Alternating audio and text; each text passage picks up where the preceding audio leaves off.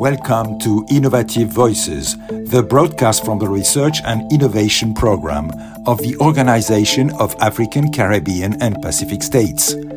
Its ambition is to amplify the voices of researchers and innovators who contribute to building a more resilient and sustainable world in these three regions. Angelika Namdar is an urban and spatial planner with more than 25 years of experience in various fields relating to urban planning in different positions in Suriname in the private and public sector. Currently, she is a head lecturer in urban planning and environment at the University Anton de Kom of Suriname, and she's also the director of the Faculty of Technology at the same university.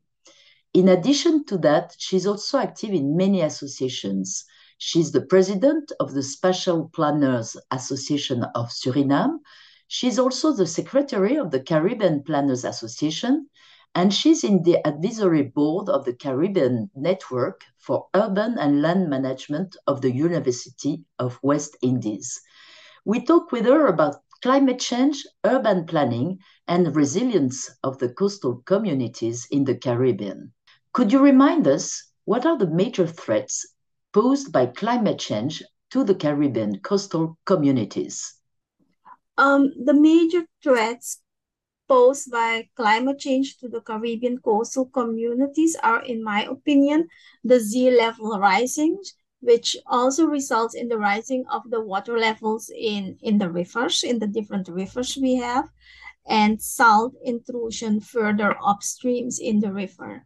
But we also experience an increase of rainfall, which leads to flooding in the flat coastal areas, um, we also experienced some more and stronger hurricanes in the Caribbean. And we also experience longer dry seasons and shorter wet seasons, but also see that the average temperature in the different seasons are a bit higher. And this all leads to, um, let's say, changes and damages in the economy, in environment and ecosystems, in infrastructure. And we also see that population do suffer socially, emotionally, and financially because of the damage of as a result of the disasters that are happening as the hurricanes and the flooding. Uh, why urban planning is so critical to enhancing the climate resilience of a region like the Caribbean?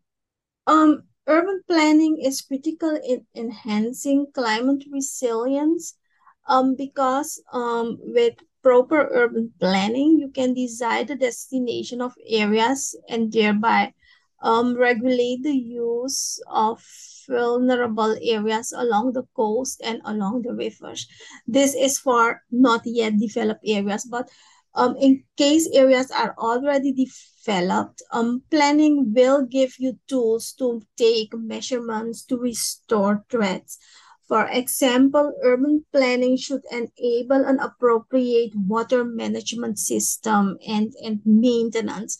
Um, I can give an example um, with, with good planning. For example, you can create circumstances, for example, mangrove grow for coast recovery and to protect communities against impact of sea level rise. So I really believe that urban planning is critical if we want to prevent and tackle the impact of climate change. How can research and innovation contribute to climate resilient urban planning?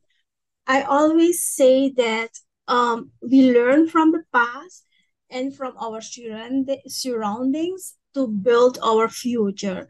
Um, so this brings me to the importance of research. We, we were not always here, but we know that things and development has happened in the past. So it's important to dive into the past to learn about the trends of development and which measurements were taken under which circumstances.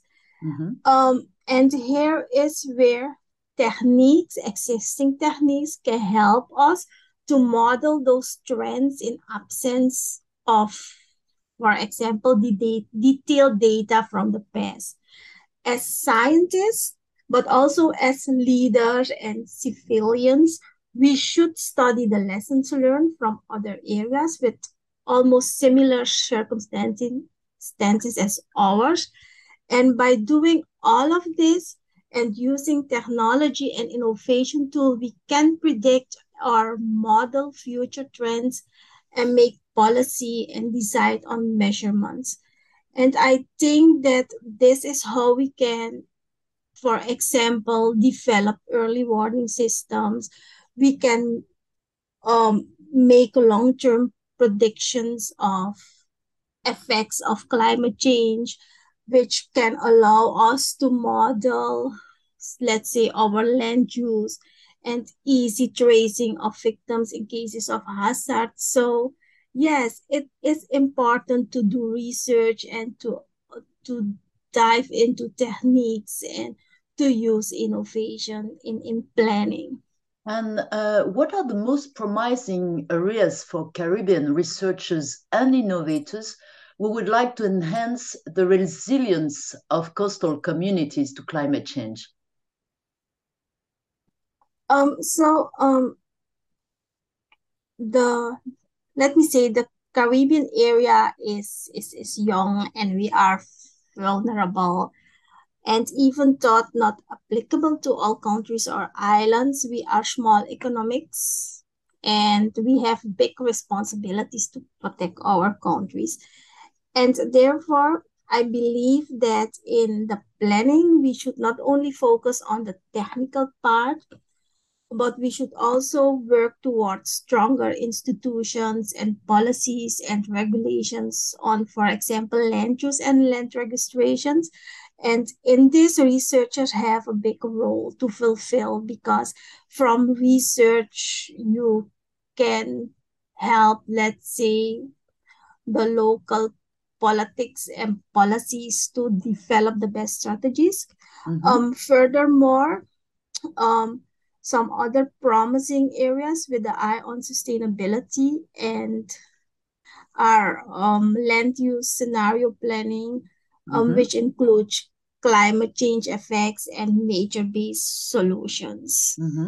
So you, you find very important to to think about nature-based solution to in order to build this kind of resilience. I am convinced that um, nature-based solutions are the way to go. They are important to protect or restore natural ecosystems in a sustainable way.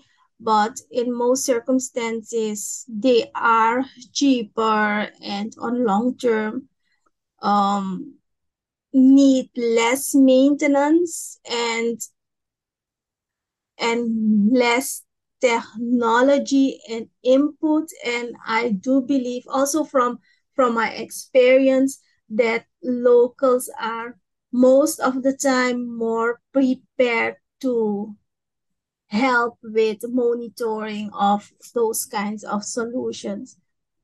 Okay, so what you're saying is that it requires less maintenance, it involves more local populations, and it's less expensive also? On long term, it is less expensive. If, for example, let me take the part of the protection through mangrove. Mm-hmm. If if we do have erosion at this moment at at let's say a coastal area, mm-hmm. you can choose two things. You can choose to do a nature-based solution, which is um, the planting of mangrove, mm-hmm. or you can choose to build a, a dike a concrete dike. Let's say both are expensive. Most of the time, the concrete dike is more expensive, but due to, let's say, um, the impact of how the water is, is behaving, you will have to maintain it in a more intensive way. But yeah, and repair it and just uh, it consolidate and, it and things yeah. like that. If you if you choose for let's say a more soft solution, which we which we call the nature-based solution, um, you will have the mangrove. You will have to invest to build, let's say, um, sediment trapping areas and and make sure that the right circumstances are there, a mix of, um, let's say, seawater and fresh water and the plants grow. But when they are there, they will help you protect mm-hmm. in a more in a more appropriate way. Anton de Kom University of Suriname is involved in the Heat Reset project, which is supported by the ACP Innovation Fund. And this project aims to harness innovative technologies to support more climate smart and resilient coastal settlements in the Caribbean. What do you think is the main benefit of such a project in your region? Um, let, let me say that the HIT Reset project enables our countries to learn in a situation which is rather new.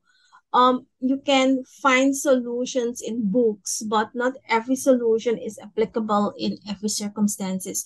And through this HIT Reset project, it is possible to learn the effectiveness of solutions and choose the best solutions um, those solutions are applied in, in, let's see, cases. I just call it cases.